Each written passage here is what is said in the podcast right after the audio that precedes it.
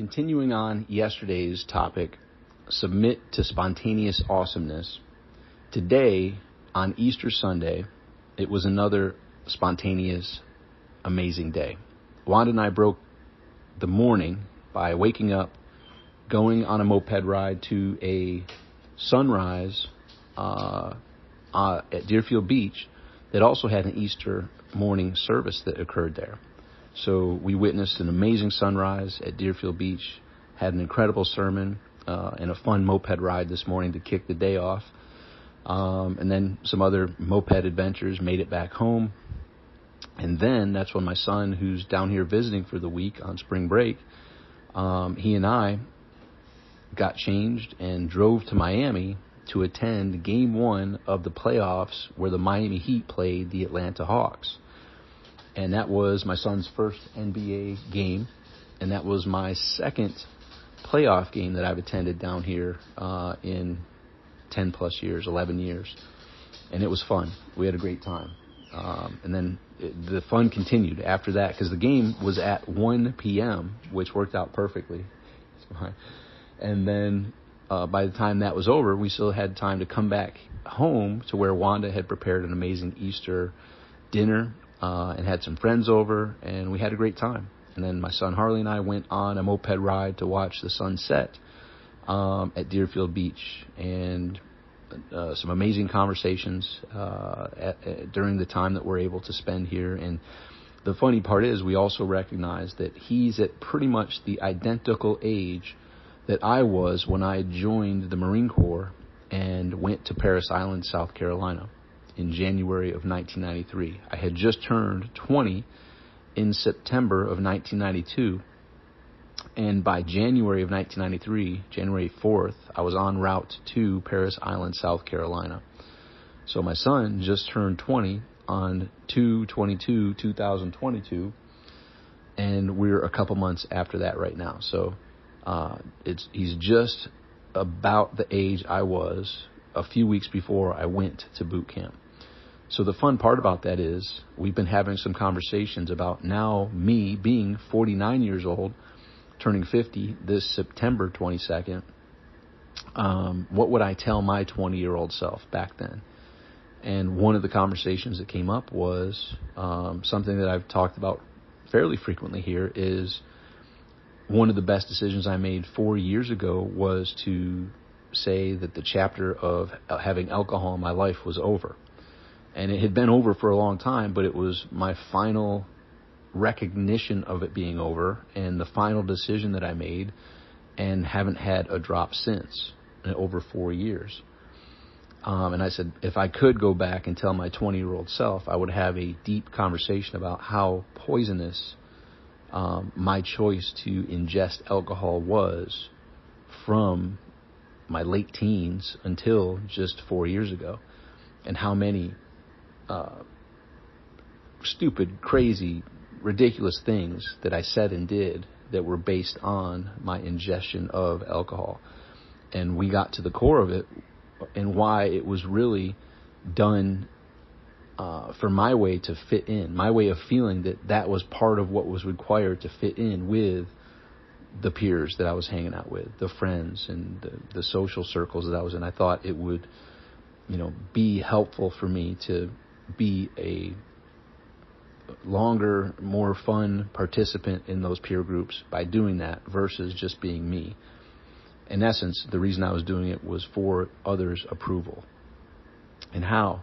when you reach a point uh, of being someone who can be that I am me, F you, I am me fully and unapologetically, you're just you. And some people will like it, some people won't. So what? Someone's waiting. And when you can just have that confidence to be you fully and to make the choices that are congruent with who you are, the world opens up to you. And uh, it's just a fun thing. So, anyhow, um, that's one of several topics that we're talking about. Uh, if I had a magic wand and could, could go back and talk to my 20 year old self, here are some of the things that I would say. And that's one of them. There's many more that we're going to be talk, talking about, but I thought that would be fun to share here with you.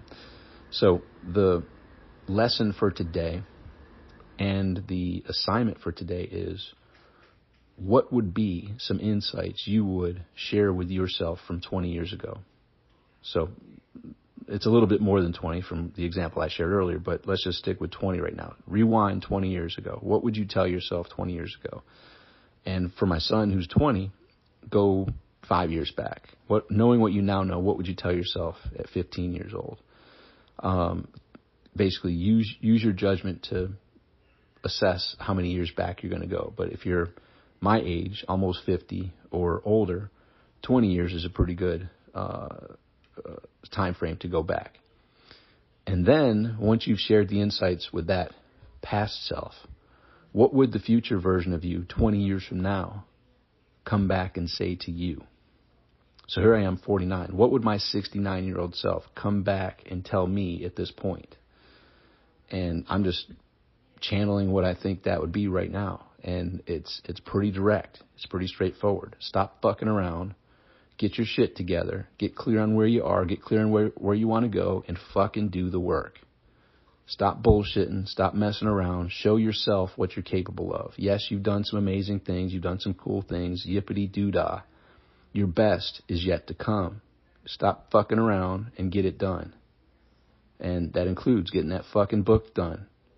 It includes taking the steps in your, your health, your relationships, and your finances that you know are yours to take that you've been just delaying and postponing. Enough bullshit. Fucking do it. As you heard, that was spontaneous, and my my 69 year old self uh, didn't filter. doesn't give a shit.